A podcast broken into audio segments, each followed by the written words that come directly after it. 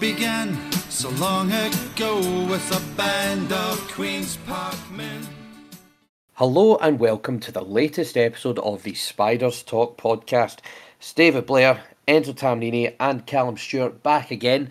Um, well, it's not a defeat that we're back to talk about. It's two draws in a row in the Scottish Championship. It was Friday night football on BBC Scotland, and it finished one all through in Airdrie. We'll go back through that game, the um, brief high, and a couple of uh, a couple of difficult moments for individual players and perhaps maybe leaving a question mark over where the team goes for next week because this coming Friday, back on Friday night, this time not on the telly, but we're back at Hampden.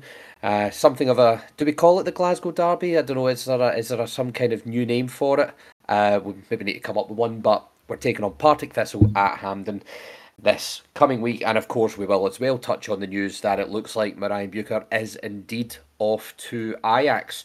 Uh, Calum and Enzo, Enzo, I'll come to you first. It was uh, another horrible night on Friday at Airdrie. You were the, the only one of the three of us that, that braved the conditions.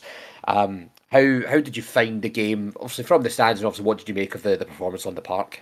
Aye, um, it was a funny one actually because I spent the majority of that first half going, they're there for the taking, and then obviously they scored before we did, and that was a bit of a blow. And at that point, I I didn't really, just based on how this season's been going so far, I didn't really fancy us to to come back into it. But ultimately, we managed to scrape a point. Um, you could probably, I mean, you could possibly argue that either team had they been a bit more clinical would have maybe won that three or four one at that point. But or it could have potentially been four each if if, if uh, both teams to put the ball in the back of the net.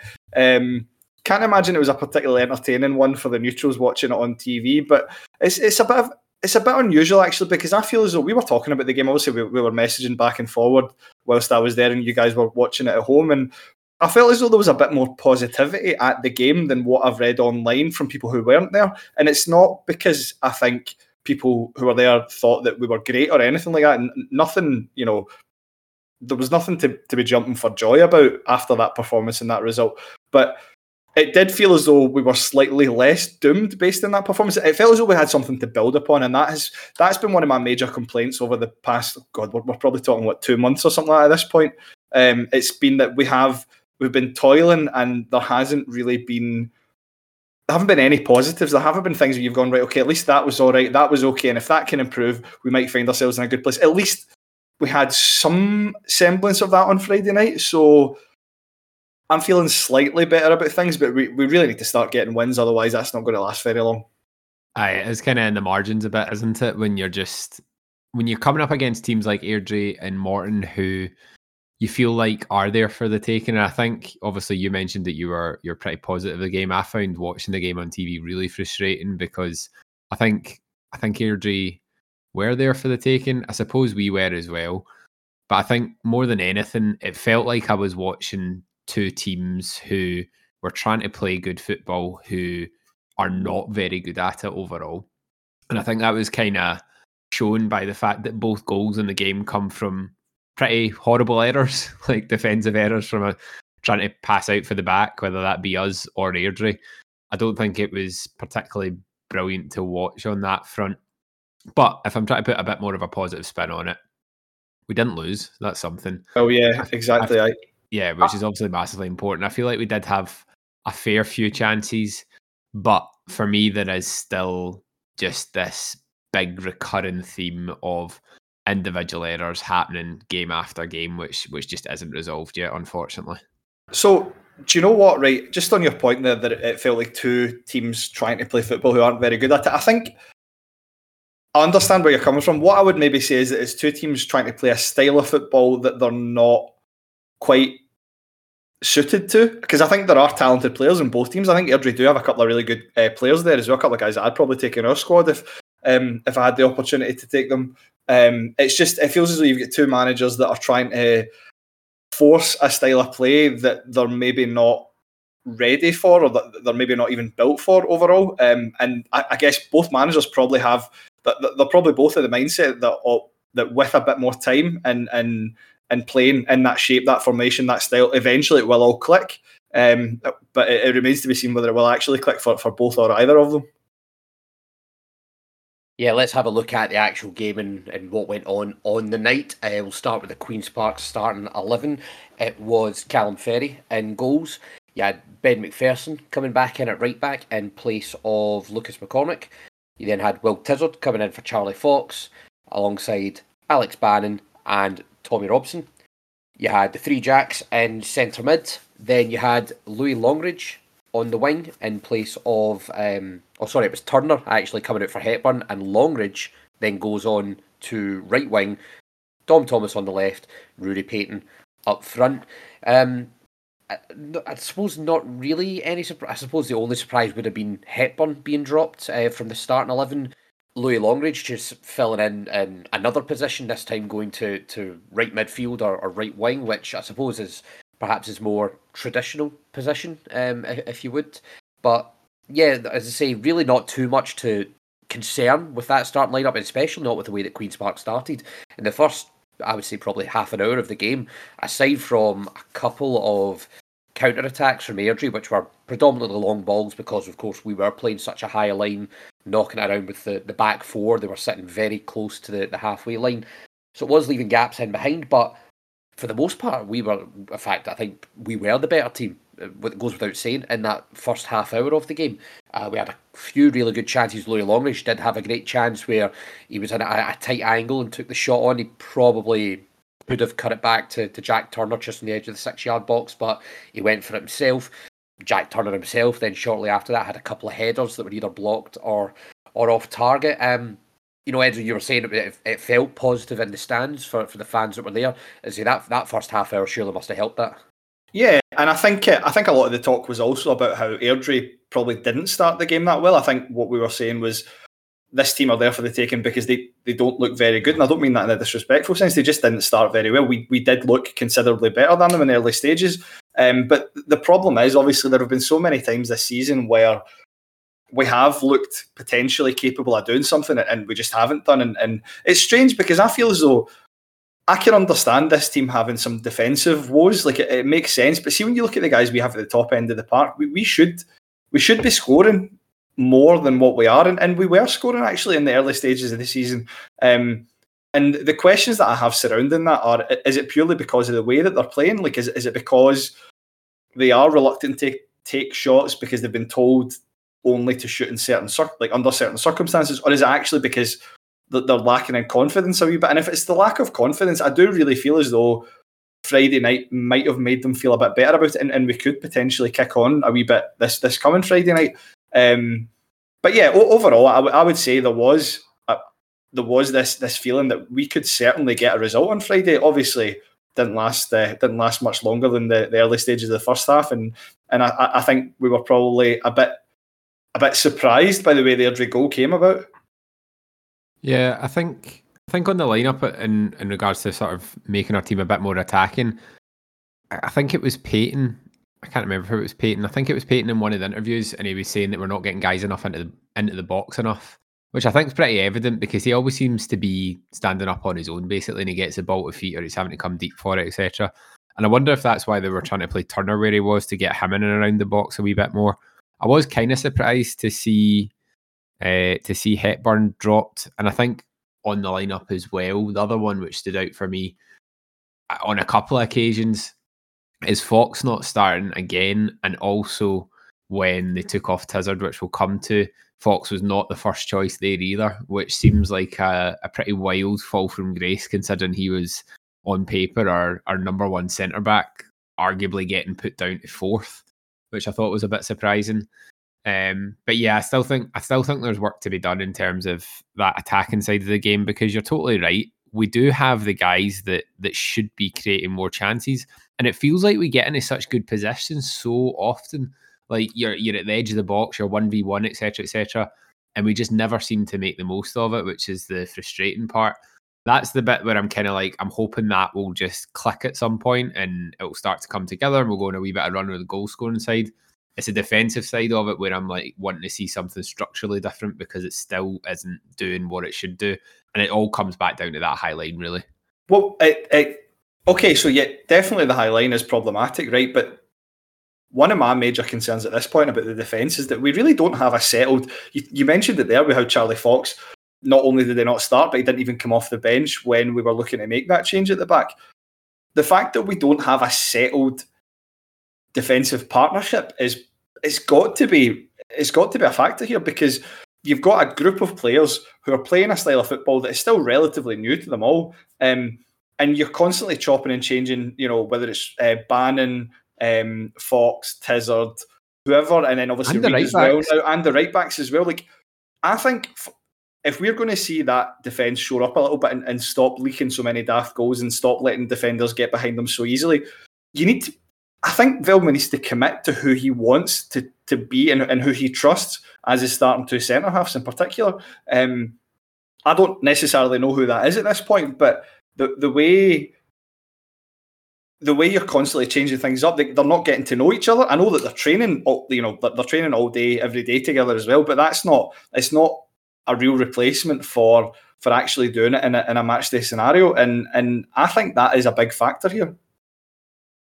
It does feel a little bit strange. I think we could probably go back to the last six weeks or so, and you probably look at the lineups, and yeah, you probably got at least two of the back four are being changed every week for for one reason or another.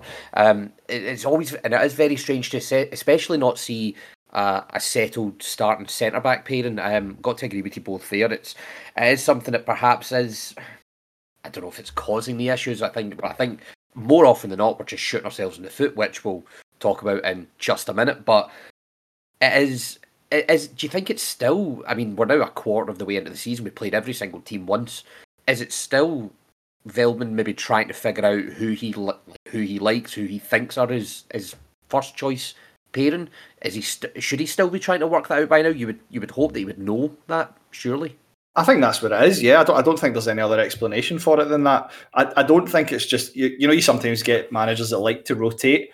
Normally, you would only do that when you're comfortable with everybody, but for me, it looks as though he's maybe not comfortable with any of them, and that's why he keeps chopping and changing. Um, I think that I think that's exactly what it is. He's just not 100 percent sure what the best to, to stick with is, but it's a decision that guy is going to have to make because for that to improve in the long run, I really do think two of them, two of the what four centre halves that we realistically, I mean, you're, you're talking it is between Fox, Tizzard, uh, Bannon, and probably Reed's chucked his name in the hat as well after his performance on Friday. Would you, would you say that that's fair? You- Couple- you need- I definitely would. Yeah. I think you need to commit. You need to commit to two of them and give them a fair run together. Otherwise, it, it's never really going to properly click. That's where it's interesting, right? Because see when uh, see when he substituted Tizzard, there was a obviously after the game they they got Veltman on and they were doing a bit of chat on the TV with him and they asked him about the substitution. And I was curious as to what his reaction was going to be, and he was quite sort of empathetic towards it, basically saying he, he realizes how hard that is on the guy, but he has a professional responsibility to get the team to win, and basically we're no winning games, and he can't afford that right now. So it, it comes back to that balancing act, doesn't it, between trying to get a group of young guys to turn into solid professional footballers that play a particular way versus not getting relegated. Yeah. Yeah, yeah, he did. He did actually come on. Uh, I was going to come on to that as well, Calum. He did come on in BBC Scotland in the post-match punditry, and he did kind of he kind of owned that decision, didn't he? Where certainly a lot of us will move on to the goal right after, right now, but a lot of us, um, you know, on WhatsApp and online and stuff, did think it was a bit. It felt a bit harsh on on Will Tizzard to be substituting him in that manner, but unfortunately, you can't deny that it was his mistake, and it was the the third sort of real half chance that he gifted Airdrie that this one was in fact taken. It did make it 1 0. It was Callum Gallagher that, that scored it. Um, you know, we're playing football on the halfway line. Will Tizzard's under no pressure at all, really. Takes a couple of touches, takes a third touch, and just completely overhits it. Goes chasing the ball. Um, it's young, is it McStravic? I think it is. Uh, the, yeah, McStravic that, that tackles him, wins the ball back. And because our line is so high up, Gallagher's in his own half. He's just waiting for that through ball. He's played in one on one against Calum Ferry, um, and he and he finishes to to make it one 0 And I don't even think the kickoff was taken, was it? And Will Tizzard was subbed off and had to walk around the park. I did notice that he did walk straight down the tunnel after that as well, which. You know, as I say, first first of all, talk about um, let's talk about the goal itself first, and then we'll come on to the actual substitution uh, talking point there.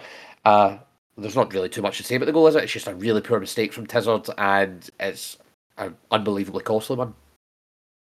Yeah, Right, it was, it was it was poor and uh, it is it is so difficult, right? Because this is where like the man management side, you, I guess you'll we'll see over the next few weeks how good it is from Veltman because he's going to have to pick him up off the floor, and rightly so. A lot of people are saying that it was a very very harsh decision. But if you look at if you remove that from like the sort of emotional side from it, he was having a poor game. Like I think Tizzard has a lot to offer, right? But he's clearly still got a bit of development, I think, in the old like football and brain or whatever you want to call it, because he does have these sort of rash moments. And that was basically the third instance of him getting the ball at his feet and just passing it to the opposition team or losing the ball within a pretty short period of time. So even if he was going to sub him at half time, after he does that, makes such a glaringly obvious error. I mean, I can understand why he felt like he had to take him off there because, I mean, six, seven minutes, and if you include injury time or whatever, there's every chance that Airdrie just lump it on him again and it goes and it goes wrong. So it's it's difficult. It's difficult, but that is the like we are a professional football team and they are going to have to deal with that kind of stuff if they're not performing well, unfortunately. I'm just at this stage, I'm not convinced from what I've seen so far that whatever's happening to the guy off the guys off the pitch that they're getting put in the right mental state to compete in these games because again it's week it was Bannon the week before it was Tizzard this week it was Fox he was removed etc I agree with what you say to a degree Enzo I think there has to be a bit of faith shown in a in a pairing at some point to try and build some sort of confidence between them because if they're thinking every time they make a mistake well that's me out for three weeks you're just going to be walking on eggshells Yeah. No, I, I agree with you. Listen, in, t- in terms of Tizzard, it was. I understand why some people were a bit disappointed with him making that substitution immediately. Like it, it but I get what you're saying as well, Calum. Like had had he stayed on, we could have potentially, you know, if, if they are if they've identified a potential weakness, and I, I don't think Tizzard is necessarily a weakness. I think that would be harsh. I just mean you you've made a couple of mistakes already. You you make a mistake that costs you a goal. Your head goes down. It could be that you're not you're not 100 percent on your game at that point, and then we could have potentially found ourselves two nothing down. I can understand the decision to take him off. I can also understand the people that think it would have been better for him just to wait until half time and and him going directly down the tunnel. That we don't know what that is. We don't know if that's because he's, he's upset at being substituted off or whether he's he's frustrated with his own performance. Who knows? Um, but I I agree with you. It's just there needs to be a commitment to back to at least for a few weeks to see if something can develop that, that looks like a, a decent a decent defensive pair uh, a defensive pair. Otherwise, this is gonna this is just gonna be like a cycle that, that, that keeps going on for, for far too long. We can't really afford that. It was Lewis Reed that was brought on for Will Tizzard, and you kind of already mentioned that he has potentially chucked his name into the hat to be a starting choice centre back with a I mean, I would say hundred percent. Has. I thought he was great. yeah, he had a, a, a really good performance for. I think that would have been around about fifty minutes or so against Airdrie. Um, he didn't really. I don't. I don't really recall him put a foot wrong. Um, as say, again, Enzo, I'll come to you first because you were at the at the actual park and at the ground. What what was the, the thoughts in the in the crowd on the night? It was just everybody was speaking so highly of him. It was a very, very positive response to. It was a fantastic performance, I think. Um, and it's exciting that we have these young. I mean, it's it, on paper the idea of reading Bannon is pretty scary because they are so young and inexperienced, but they're two incredibly talented players, um, and and I, I don't think I wouldn't be shocked to see them both starting Friday night. Now that does give me the fear a wee bit when you look at the, the kind of players that Thistle have got and and how badly they've punished us the past few times that we've played against them. But I would sort of respect Veltman actually if he if he did have the, the courage to, to chuck them both into a game like that. Ooh, yeah, I, It's, I a, fear- it's I- a I- frightening one. It is. It is because when you look at that, when you when you look at the ages and stuff like that, it is insanely young. And Thistle did look incredibly. I mean, just streets ahead of us the last time that we played them. But I mean, you're choosing between a bunch of guys who's young. We're we're talking about the only one who I guess you could class as older really is Charlie Fox. So if Reed is up to it just now, then I guess you you give him a go. What I don't want is we start firing in guys who, okay, fair enough, they've earned their opportunity and stuff like that, but I don't kind of want to throw them to the flames. Do you know what I mean? And I think that is a balancing act as well Yep. for a guy who hasn't been a first team starter. I don't think there's ever been an intention that he would be a first team starter this season. And then suddenly it's like, I'm going to get us out a hole when we're playing absolutely horrendous. And now you're coming up against Partick Thistle, who I know they've been on a poorer run of form recently, but they are still a very good side. But maybe these are the opportunities that these guys thrive on. Do you know what I mean? If he's if he's sitting in young QP doing really really well, then I'm sure he'll be absolutely buzzing to get called up. And just fingers crossed if he does, that um, it, it comes with a good performance because it would it would be it would be great see to have a, a four centre back that we can we can rely on throughout the season and we know has a bit of pedigree. It, it would be it would be massively beneficial because it looks like we are going to continue rotating for a while yet. Yeah, it definitely does. There's um, a couple of obviously Robin Veltman made a big decision on the night, subbing Will Tizzard early. Uh, I, I've got to be honest, I I wasn't I wasn't a fan of it at the, at the moment, but when he came on and talked about it after the game, I I do kind of respect that he he owned the decision and he said, you know, I had I had to make it and everything like that.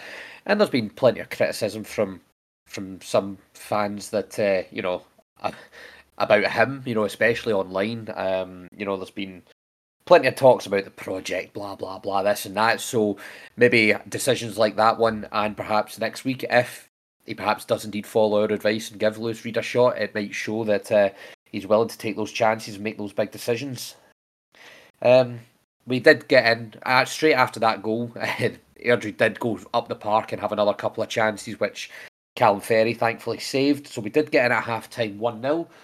Second half started, and thankfully, I don't think it even got to the 46th minute when it was 1 all. Um, Airdrie making their own mistake at the back, knocking the ball about. It was the goalkeeper, Josh Rae, who went to play a pass, I think it was to the centre half, and completely missed his target, hit the ball straight to Jack Spong, and he hit it first time to Jack Turner, who was on the edge of the box, uh, completely unmarked, just turned round, skint the keeper Rae, and managed to thread it through a couple of uh, sliding Airdrie defenders on the goal line to to level the score. Uh, you know, plenty's been said about both of these teams. You know, Airdrie and Queens Park are playing football the right way and all that kind of stuff, and it says a lot that the two goals in the game did come from. uh, I think you said it earlier on, Cal, but the two goals in the game came from two just really poor defensive errors, and that was the only way there was any kind of breakthrough.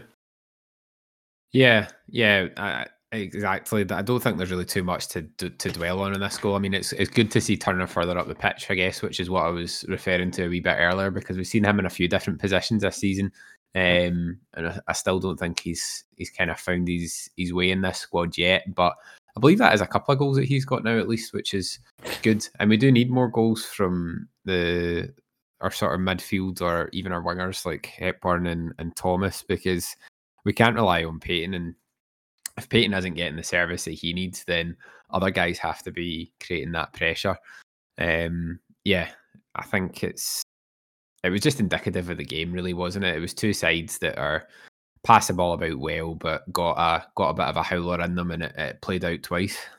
I, I, I thought he took it well. To be fair, um, it wasn't. It was obviously a bad mistake. Um, the the pass out was was ridiculous, and I'd have been absolutely raging if, if we had done something like that. Um, but I think it's fair to say that he, he controlled it well, and he, he you know he was pressured by a couple of defenders, and, and he managed to finish it nicely as well.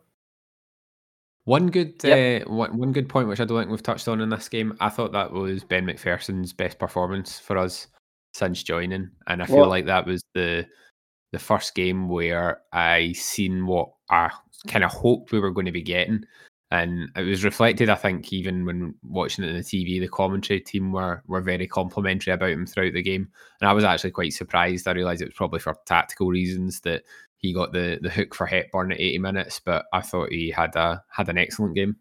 Yeah, he did, um, and he he was actually voted into the SPFL Team of the Week earlier on today as well. Now I recognise that a lot of games were off at the weekend, but it's nice to it's nice to get that bit of um, that wee accolade.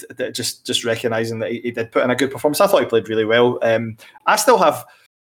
I still have some concerns about him defensively, but I thought he looked really, really sharp going forward. So I, I'd like to see him build upon that because he's not really because I thought his, his very first game against Arbroath, he looked pretty good going forward that week as well. Uh, and then since then he's he's fallen away a little bit. But to be fair, so so's the rest of the team. So maybe it's just a case of he's one of these players that, that needs everyone around him to be doing things properly as well for, to, to really bring out the best in him. But hopefully, hopefully you can maintain that level of performance. No, he did. He, he, I got to echo what you both said. He did have his definitely his best game since he joined Queens Park. Uh, I mean, there was a couple of good performances. I thought Jack Spong was back to. He's maybe had a quick, quiet couple of weeks himself. I thought he was back to, to playing really well in midfield. I still, I still think Longridge had a good game as well. Um, he was involved a couple of times. He had that chance in the first half. He uh, he knocked down a, a, a, long ball from Robson to give Paton his his one real chance of the game, where it was a really nice header back to Paton, and he Paton forced a good save from from Josh Rae in the middle of the second half. Um, there was there was a few good performances. I think as well. Calum Ferry. I mean, once again, he had when you watch back the highlights, I think he had maybe five saves like five really good saves, and it was that double save late on after the the red card, which we'll talk about in just a second. Um, he, you know, Calum Ferry did keep us in that game again late on with um, with these double saves there. So I don't know. I don't know if you recall Enzo on the bus who was given the man of the match. Obviously, McPherson got the team of the week, and he was the the BBC man of the match as well. I, I assume the bus may may have echoed that. Yeah, it was pretty. Um, there was a pretty big gulf between him and the other um, the other options as well. I think Ferry got a few votes, possibly a couple for Longridge too, but but McPherson won it pretty overwhelmingly, yeah. pretty overwhelmingly, if I remember correctly. Fair enough. That that makes complete sense. Well, before we move on, let's talk about the the final talking point of this game, which was a late, late red card for, for Barry Hepburn. Um, mentioned earlier on, he came on with about 10, 15 minutes to go in the game and I think it was the ninety second minute. He's into the into the corner flag. He's chasing a, a, long ball down. Um, he's battling with uh, Mason Hancock, the the Airdrie defender, and I mean, I I stand by. I still think that he's perhaps maybe pushed a little bit too hard for for it to not be given as a foul. Um, but certainly the two of them end up on the deck, and Barry Hepburn does sort of kick his leg out once, maybe even twice. I don't think he makes an awful lot of contact, but it doesn't matter. You cannot kick out at an opponent like that. You can't make it that obvious with the linesman and the referee looking right at him. The referee stopped the game, went over, red card, and Barry Hepburn was up the road. Um, I'm assuming that's uh, what that be classed as violent conduct or something. So will that be more than it'll be more than one game, won't it? Yeah, it'll be two games I'm pretty sure it's two games if I, if I remember correctly. Um, violent, con- well, it is violent conduct. It's not. Yeah. It's not necessarily dangerous. He was never going to kill the guy with a kick like no. that. But but there's no excuse for lashing out at an opposition player. It's a game on TV as well. That's so stupid. Like you know for a fact that you're going to get caught. because the thing is he could have potentially, if I'm not mistaken, got into trouble that for that even afterwards because it was all recorded and stuff, even if he hadn't been sent off. Does that yeah. does that not sometimes happen with games that are on TV for, for violent conduct? It could be, yeah. Um, the, what do they call it? The, was it not the compliance officer or something like aye. that that gets these referrals and stuff? So if, the, if, a referee misses something, so yeah, because that game's on the TV, it could easily have been picked up. Airdrie could have put in, a, you know, a, a complaint or something like that, aye. and yeah, it could have been picked up. So yeah, I mean, just as I say, I know I say he didn't make an awful lot of contact, but you're absolutely right. There's there's no excuse for for kicking out. It was daft, and well, he's going to pay the price. He's he's going to be out for at least two weeks. Yeah, it was it was like you say. You just can't justify that. Why would you do that? You've been on the park for a few. Just I'm just thankful that it didn't happen earlier on in the game because I think had we been ten men down with even 10 more minutes to play, I have a horrible feeling Airdrie would have managed to find the, the back of the net again. Um, yeah. They'd have taken advantage of the, the extra space that they would have had, but fortunately that wasn't to be. And uh, hopefully he realises how, how, stupid a thing that was to do. It was just totally unnecessary. You wonder if there's maybe a, a degree of frustration from him not having started. I don't know, and he's, he's maybe lashing out for that because it didn't. It was pretty. The, the whole series of events leading up to that felt pretty innocuous to me. Like there was no justification for him to be so frustrated. I, I have no idea what yeah. he was thinking. Yeah, as I say, there was a, a, a wee bit of a coming together, but there really wasn't too much in it at all, was there? Nah, there was there was nothing. I mean, it's the sort of one that if you weren't going by the rule book, you would say that's ridiculous. That he's getting sent off by that. But everybody knows that you just can't do it. Like it's it's simple, and he knew it as well. As soon as he stood up, he was clearly annoyed with himself. And yeah, I'm just putting it down to a, a moment of madness more than anything else not thinking.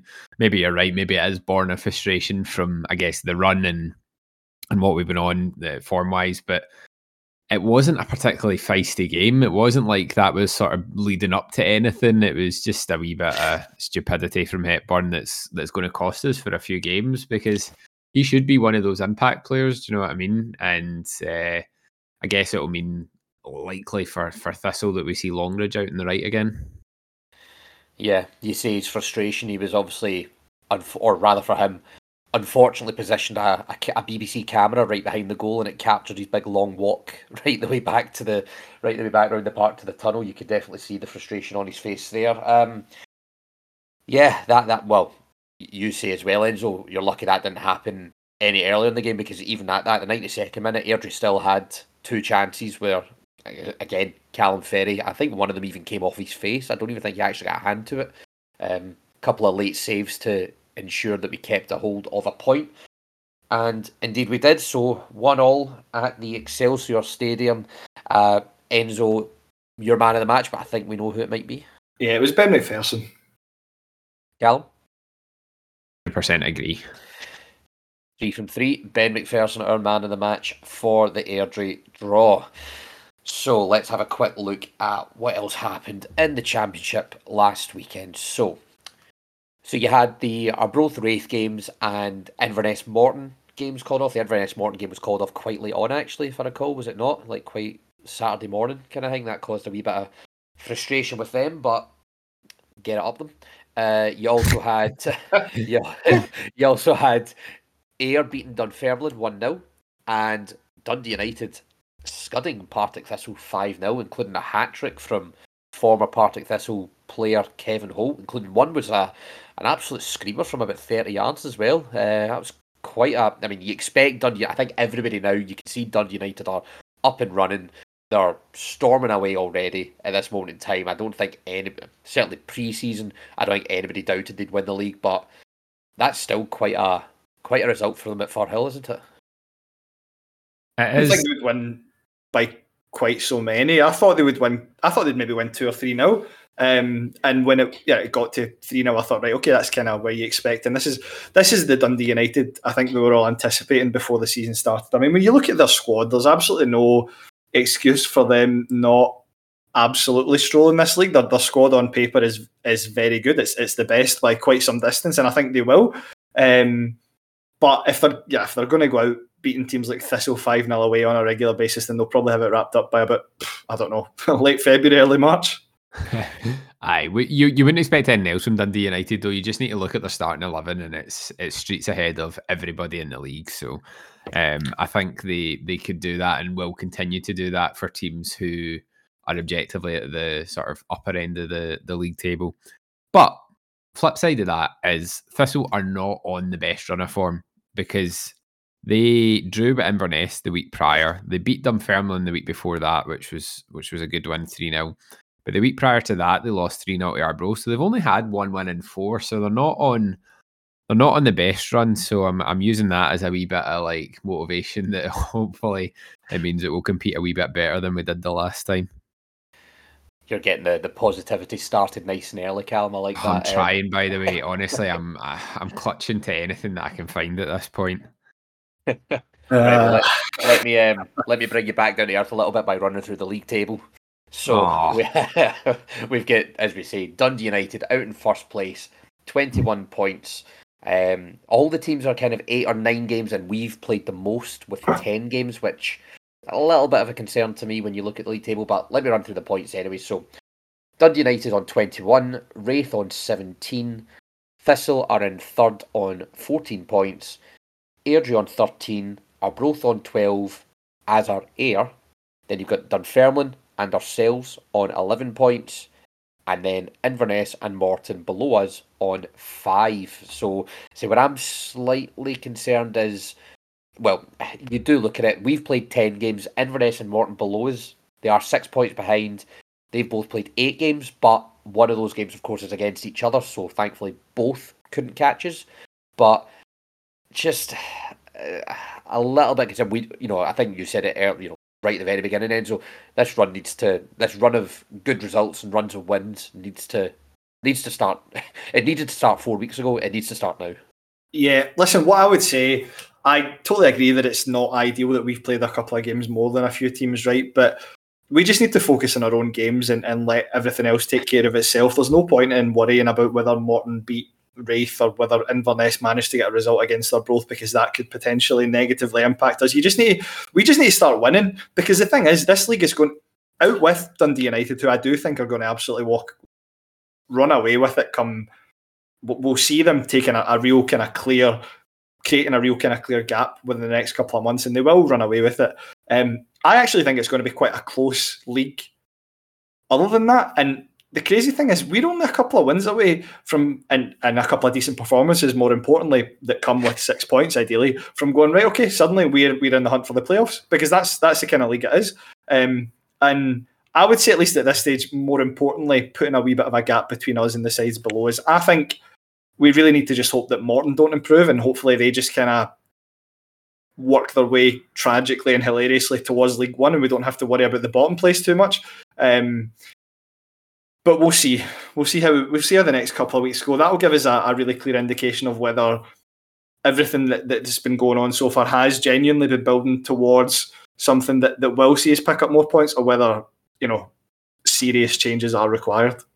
Yeah, if we're if we're looking at the table and trying to predict what's going to happen at this point after seeing uh, seeing us play most teams once, I think for me, Dundee United, Raith, and Thistle, I I I, think they'll break away from the rest of the pack personally, and then from what I've seen so far, I think most of the other teams are relatively interchangeable. I think Morton are clearly are, are definitely the worst side that I've seen this season, alongside Arbroath at the time, although they've became much better since that point, annoyingly. Um, but I'm not convinced that they'll hold that out for the rest of the season. So I think it will chop and change. I'm just praying that we can get some change on our front soon, uh, so that we've got something a wee bit more interesting to talk about than worrying about whether we're going to come last. Yeah, fingers crossed. Um, fingers crossed those positive results come. I mean, there would be few teams that'd be more pleasing to beat than Partick Thistle this Friday. We'll come on to that shortly. We'll do our news roundup first. We have, of course, have got one big. Uh, one big news topic to cover. So quickly, the other QP results from the weekend. You had, uh, well, you had the QP supporters team on Saturday morning losing three one to the Airdrie supporters team. Um, get that one out of the way. That's done. Uh, and QP women on Sunday they won four 0 against Gartcairn. It was another hat trick from Ellie Kane and uh, a goal from Abby Callahan. So the two usual scorers, but Ellie Kane continuing to absolutely bang them in for QP women. So yeah, they continue to continue to lead the SWPL two right now, and it's uh, it's a great time for them. I mean, so she's now scored 16 goals in eight games, I think. That's ridiculous. Which at any level, at any level of football is absolute nonsense. So she's, uh, yeah, she's probably going to end up winning the um, the Player of the Month again as well, Uh, which would be which would be three in a row, and and that obviously doesn't happen very often um, anywhere. So yeah, she, she's she's on fire, and and so are the women, and uh, yeah, they're, they're, they're now into the. I believe that's them now into the second half of fixtures. Um, doing really well. Uh, a big game against Kilmarnock, I believe. That's that's the one they really look forward to. I don't think that's until December though, if I remember correctly. Um, but they're, they're not going to be focusing too much on that. They'll be taking it week by week and, and, and seeing how they get on. But they're, they're playing fantastically right now. Yep, great to see them winning every week, and uh, aye, it's always great to see a player, uh, a Queens Park player, banging in the goals like Ellie Kane is right now. So yeah, well done, especially. Um, our big talking point this week is, of course, the one that we touched on last week, and it's kind of been simmering a little bit, but it seems like it's going to be. Um, it seems like it's imminent to be confirmed that Marijn Beuker uh, is going to be leaving Queens Park, and it looks like he's, depending where you read and depending what you believe, he's either about to accept or he has accepted a role with Ajax. It looks like it's going to be a similar role to what he's doing at Queens Park. It's like a, a director of football and, and kind of revamping their, you know, their their backroom scene and everything everything like that. Everything that he's done here, it looks like he's been asked to do at Ajax. Obviously, this comes from Ajax having a pretty shambolic start to their season. I think they find themselves in, if it's not last place, it must be one of the relegation playoff spots that are in the, the Dutch top flight. So of course they are hitting the panic button because I mean, let's be honest, they are an absolutely massive club, aren't they? Um, they're hitting the panic button. I think they've sacked the manager. They brought in Louis Van Gaal, who of course knows Marijn Beuker very well, and that's where the link appears to have come from. So where does that leave Queens Park?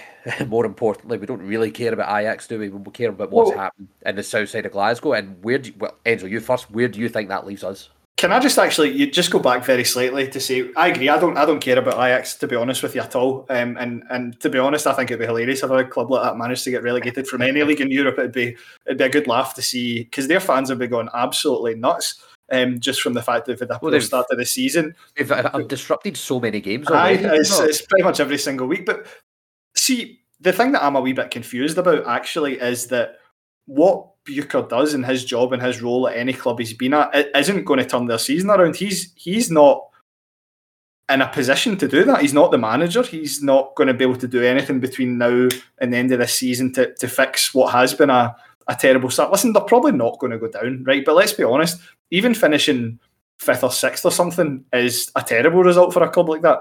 Um, and I'm I'm just a wee bit surprised that that's where they're looking to right now because they they surely have other priorities elsewhere if they want to try and fix their season. But anyway, and moving on to the things that really matter, and, and that's us in Queen's Park.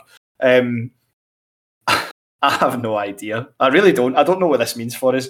I think, I think the the really important thing to consider is obviously like Beuker has said in the past. You know, he's obviously yes, he's got a ten year contract, but realistically, that doesn't mean he's definitely going to be here for 10 years. We always knew that at some point it was possible that he may accept a job elsewhere and he just step down for one reason or another.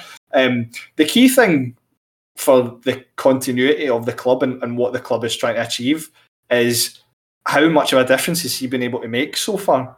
What processes and systems has he been able to implement and what changes has he made from from the way things were before that allow this to to move on in the right direction. That's that's the really key thing for me. Um, and I suppose these are all things that would be discussed and considered during any sort of notice period, as it were, that he may have to give with the club. Um, and at the same time, by the way, I know that people are panicking, right? But Beuker doesn't seem like the kind of guy to me who's just going to jump ship without caring about what happens here. I think he would certainly be involved in any sort of recruitment process to, to, to bring in a replacement in, in that role, assuming the club plans on carrying on with someone in that role, which I suspect they probably would. I don't think it's just going to be a case of okay, um, who can be who, who's the first name that will that will take it because I'm sure there was a lot of time and effort went into selecting Beuker in the first place, and I'd be fairly confident in saying the same thing would happen with with a replacement. Yeah, I what do I think about this? I mean, a it's it's unsettling. I think it, it comes at a time where I think as fans we're all a wee bit concerned about lots of aspects of the club with the on-team performances, off-field stuff, etc., etc., and to then have another one of your sort of senior stakeholder, your senior management potentially about to up sticks is is never it's never ideal when you don't know what's going to come next.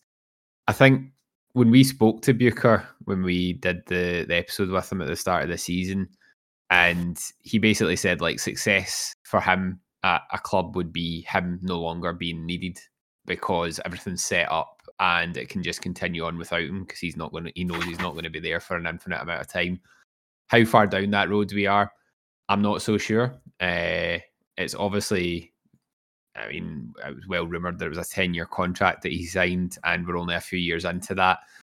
And I'm not sure we're going to see the the tangible results from it yet. So, what does that mean for the general infrastructure of the club? So, obviously, we've signed quite a few other Dutch uh, colleagues to run the youth team, assistant manager, etc., etc. Veltman, obviously, everything comes back to Beuker from the player signings, from the loans, basically all of the football activity from the first team downwards all comes back to Beuker and his philosophy, his ways of working, etc.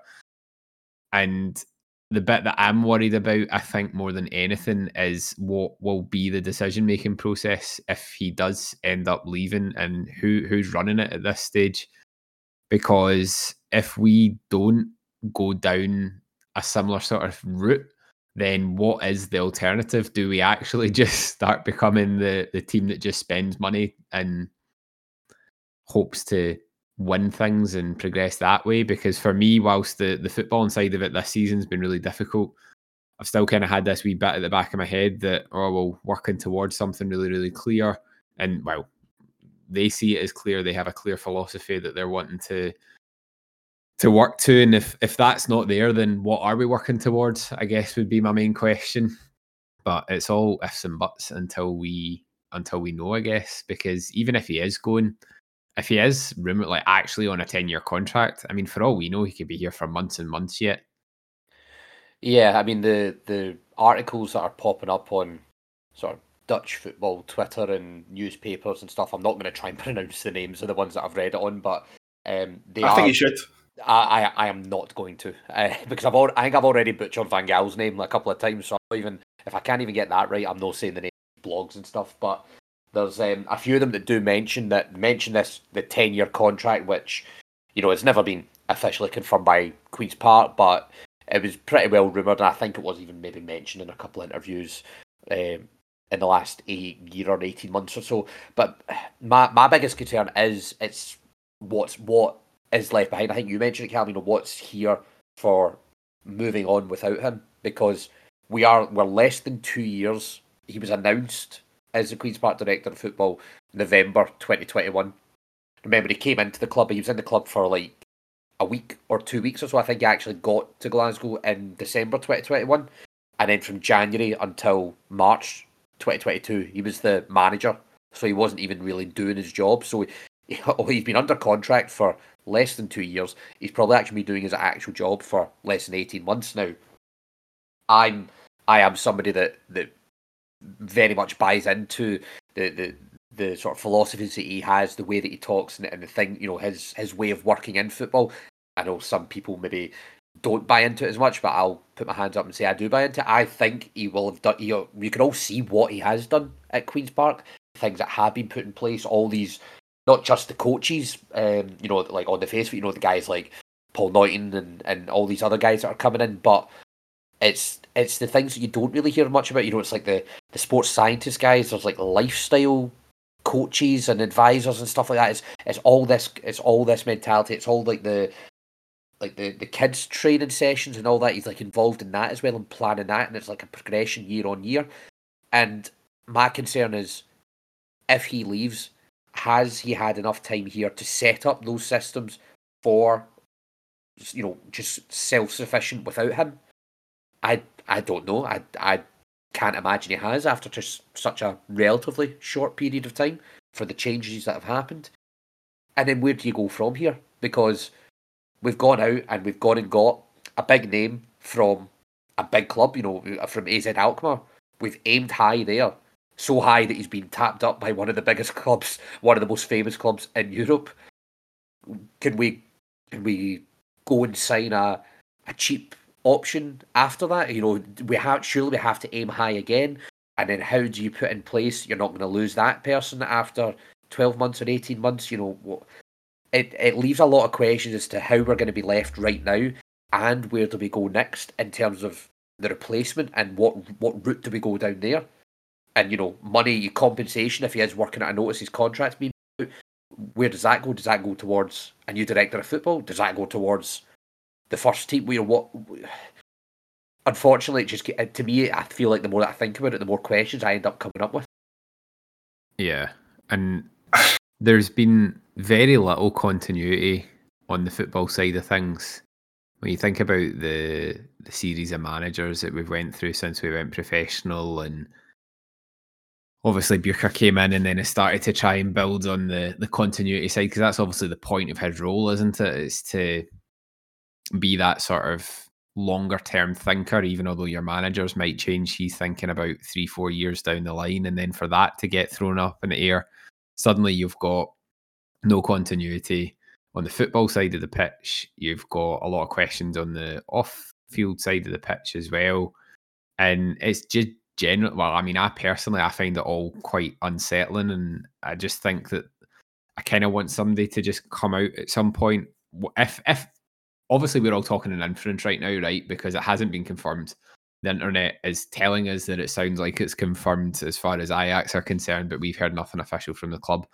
But if he does end up going, um, I think pretty much everybody would appreciate some form of open communication about what the what the plan is. And I would like to think exactly what you said that the club haven't been negligent and have realised that someone like Beuker working at Queen's Park for a decade might be unrealistic and that there is a plan B or a plan C or whatever may be for when that um for when that eventually happens because even when he was talking about when he signed Veltman he said his next job was to go and figure out who Veltman's replacement was because he needs to have like a succession plan basically if he does leave because football is is wild and that's exactly what we're seeing playing out for him here.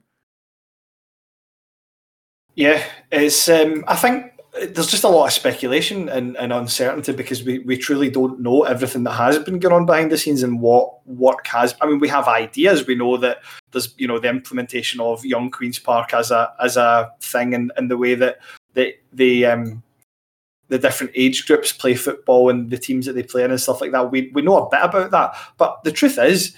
Since that was initially sort of announced, it's not actually something that the club have talked about too much, and we we, we just don't really have a good idea of what has been going on and how much change really has been implemented. And I suppose we never will. it would just be nice, as you say, that when when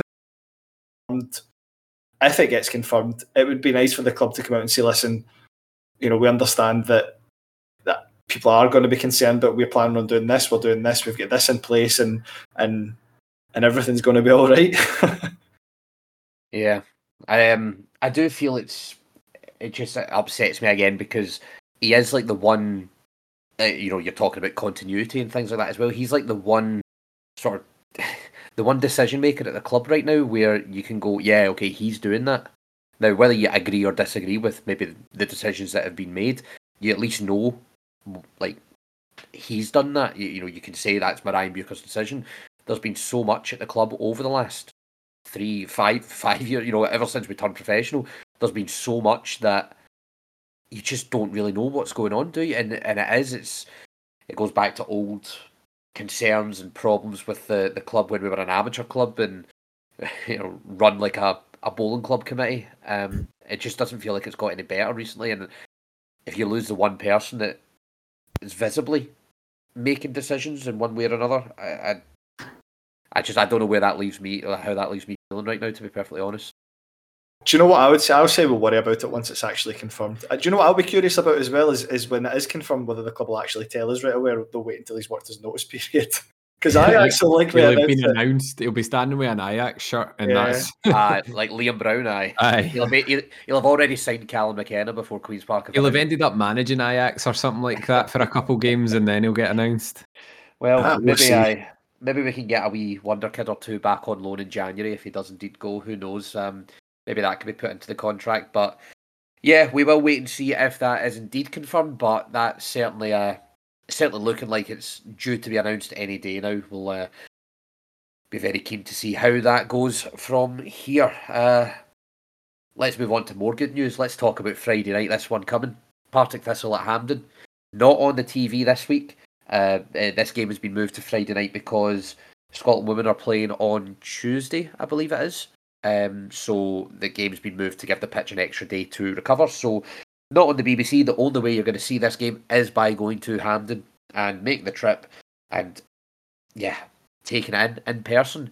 What, uh, Calum, you first. What are you expecting to see from Partick Thistle? We all know, obviously, three-one game at Firhill was a bit of a rough one, especially for our fullbacks on the day. Um, Cammy Bruce, I don't think he's played, or he's played very little since. Ben McPherson's just came back and had a, a really good game, you know, a man of the match performance. Uh, what are you expecting to see from Thistle? Is it to be more of the same and more of that big Diddy Brian Graham? yes. honestly, the, they'll set up the same way that every other team has. They will run at our fullbacks. There'll be questions about, well, they'll be questioning our fullbacks on whether they can defend one on one. Lawless I mean, that was pretty much the last that we've seen of Bruce um, after the, the Thistle game, and then Robson came back into the team. Uh, Lawless absolutely tore him apart, unfortunately. Fitzpatrick's another good player as well. So Yeah, I, fully expect to see them set up in a similar way. They'll they'll run at us, they'll take us on one v one, and then they'll just try and lump something into Graham, who will probably get on the end of it, as it always seems to do against us. Um, and that's where I'm hoping that that we can set up to defend against that because we know what's going to happen. We know exactly what the players are. We know what they can do, and we need to figure out an answer to these sort of teams because we've uh, we've we've not really done it so far. Aside from that, I'm expecting it to be. I don't know. I, am not expecting it to be the best of games. Thistle aren't on the best run of form. I'm still a lot of questions, obviously, about ourselves. I could see it being a wee bit, um, a wee bit scrappy, perhaps. But honestly, see if we came away somehow, just get ourselves a win. I would be elated, even if it was the worst performance ever. At this point, I will take anything. A scrappy win. Some Charlie Fox can come back on and go on go on as striker again if he fancies it. If he scores this time, I'll I'll take anything. I'm I'm, I'm desperate. I yeah, and see when you say it would be brilliant for us to, to be able to set up in such a way that does restrict them from scoring. Um, but I I don't know how realistic that is until Aye, what is that? what is that? I don't know what that is. So do you know? I'm I'm actually of the belief that the best form of defence in this game is just to attack and to hopefully actually find the back of the net a few times. That way, if we score four, it's fine. If they manage to beat us three times, um, I I just I don't know how realistic that is. I agree with you though. Listen, right? People always talk about football played playing nice football and this and that. As a fan, personally, I'm entertained by winning, and I, and I don't care how that comes.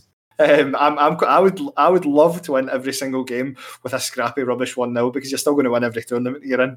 Um, but I recognise that that's not why everybody goes to the football.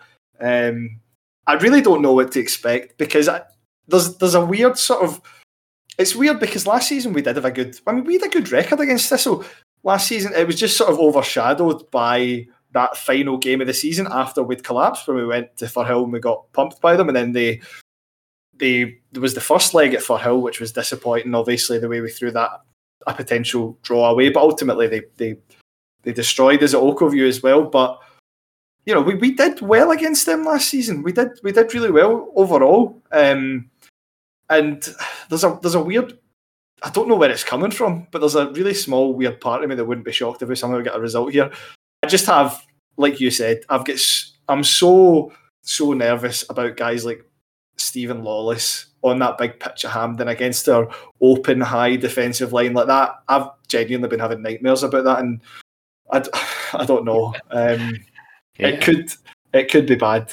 I just fingers crossed it won't be. Fingers crossed this is a game where it finally all clicks.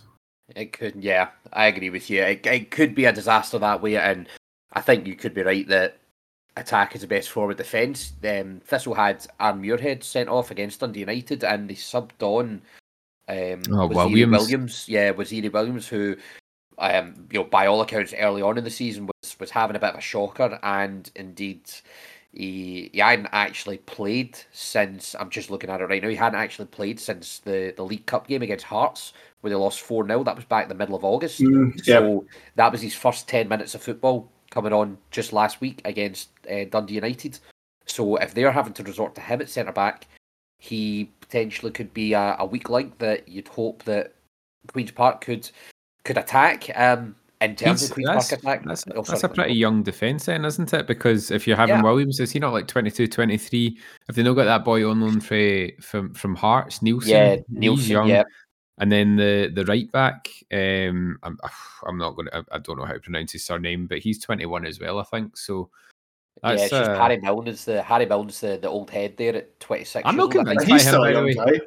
I'm not. I, I, Listen, I I've decent, but I, they make out as if he's like a world beater, and I'm. I, I don't really buy that to be honest. I had a couple of debates with Thistle fans last season about Harry Milne. I agree that he's overrated. I'm not saying he's bad. I don't think he's a bad player at all. I think he's a competent championship player. But there were points last season where Thistle fans were talking about how he was really going to make it all the way to the top, and he's not. He's going to be a, a decent championship player. Maybe one day he'll end up playing for a lower end Premiership club. But he's he's he's not better than that. I think he's he's fine. But I, I just I, I, think they I think they do. I think they, they talk a bit too highly about him. Well, I don't know. I've actually not heard quite so much praise going his way this season, to be fair. But last season, he was. Um, aye, they, they, they really, really overhyped him a lot. Yeah, no, they did. They, they've got a, a fan base that, that do talk a fair bit, don't they? few of them in the league. But I say let's let's go back to Queens Park. If we're if we are going to have attack as the best form of defence, what are we going with? Obviously, Barry Hepburn's going to be suspended. Do you think it will be Longridge, Thomas, and well, I think it's Paton's definitely going to be up front. But who would you be going wingers? Would you change your formation because I'm going to say it. Dom Thomas has been poor recently, and I just don't know. I don't know what we, else we can do. I don't know what we can do to give him a spark to, to lift him, but because there's not really any other options on the bench. So, what what do you think we can do to get Dom Thomas more involved in the game? Uh, answers on a postcard. I have absolutely no idea. I, I, I don't even see there's any point in talking about formation changes because I don't think he's going to change anything significant. We've only seen two real formations this year, which is the sort of four two two two, and then the the standard one that we've been playing most weeks. Uh, so I, I, I doubt that that's going to change. Lineup wise, the biggest questions for me are who you playing at uh, who you playing at centre back. Really, um, I think Hepburn. Uh, it's Hepburn, sorry. McPherson picks himself after playing well, which means that Longridge will end up playing out in the right because Healy doesn't seem to be anywhere near the squad. So Dom Thomas on the left, which is where I would want him to be anyway. We know that Dom Thomas can come in and out of seasons, right? So uh, for me, there's a bit of like, I think if the team does well, then Dom does well. Or maybe it's vice versa. If Dom does well, the team does well. I'm not too sure. it's a bit of both sometimes. Yeah. Yeah. But for the the centre back position for me is the is the biggest one because there's a bit of me that like I just want Charlie Fox to be playing and to be playing well because he's so effective when he does, and I think he's got a better chance up against Brian Graham and his physicality than uh, not that uh, I mean Reed came on and he's a, he's a, he's a big lad. He's no uh, he's no shrinking violet, but I wouldn't mind seeing Fox playing if I'm honest. Alongside who I don't know. I think it would be Bannon for me. Um, I think Tizzard was yeah, I mean, it's, it's hard to come back from that the game after when you're coming into a tough opposition. So I think I'd be inclined to go Bannon Fox.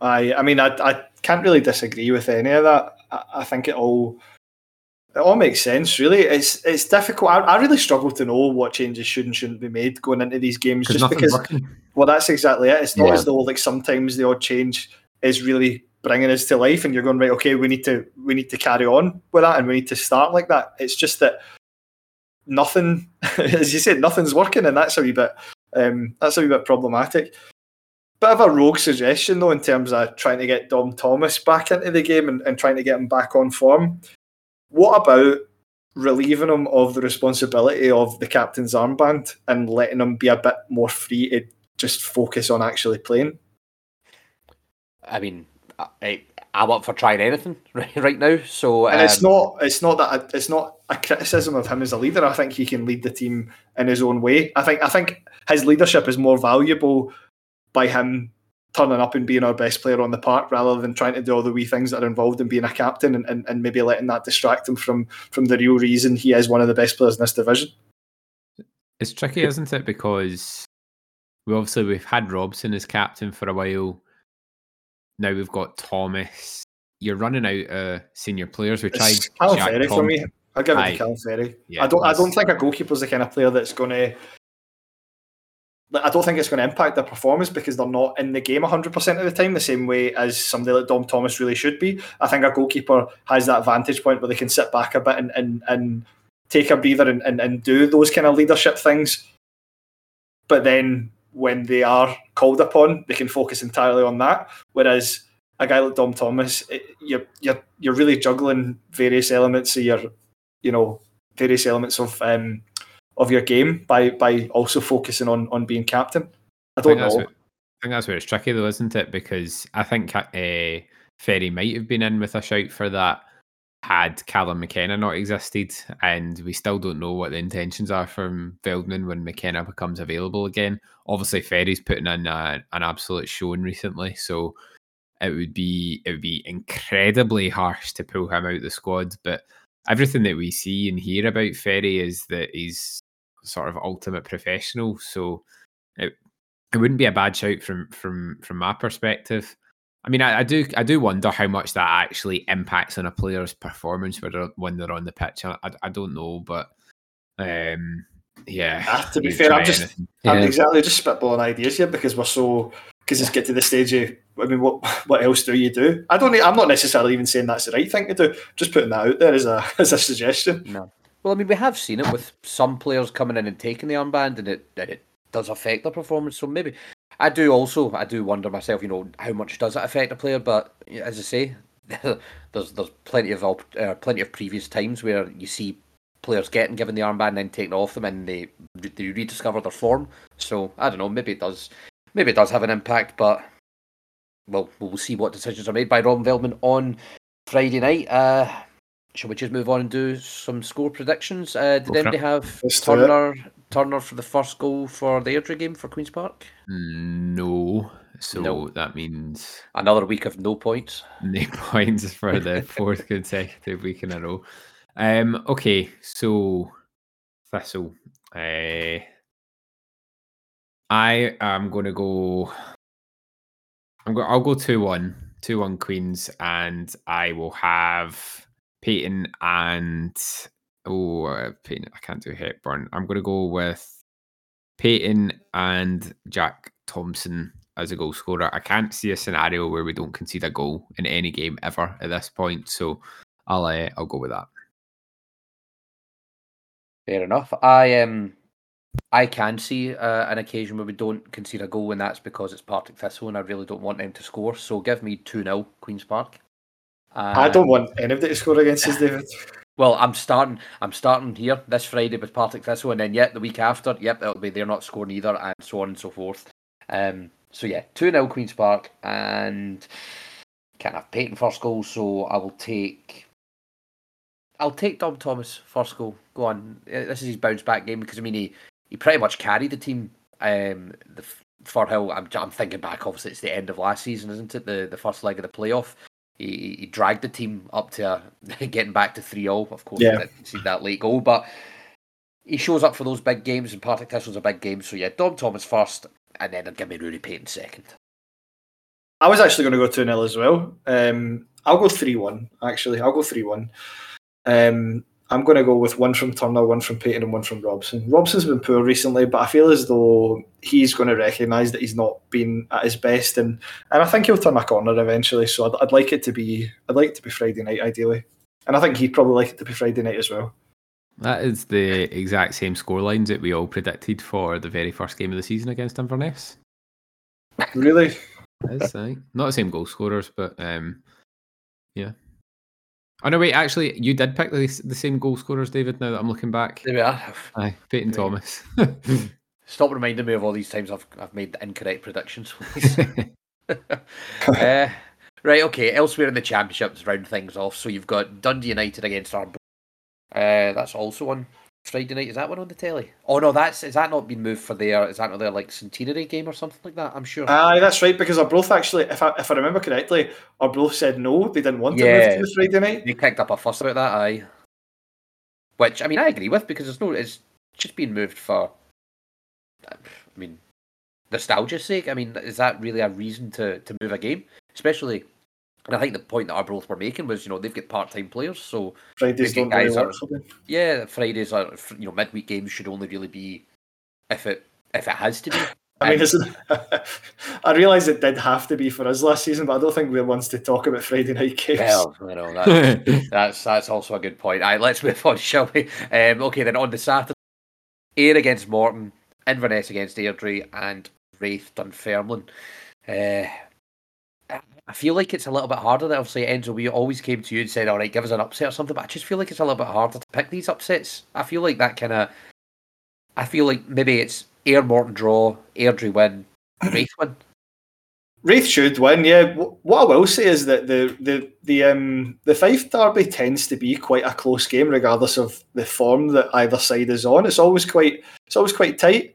Uh, I don't think you know Dunfermline haven't played well in recent weeks, and I don't necessarily think they're going to get a result. But I don't think that I could see them maybe only being a goal in it or something like that. And maybe they could sneak a draw. It wouldn't it wouldn't be a massive shock if they did.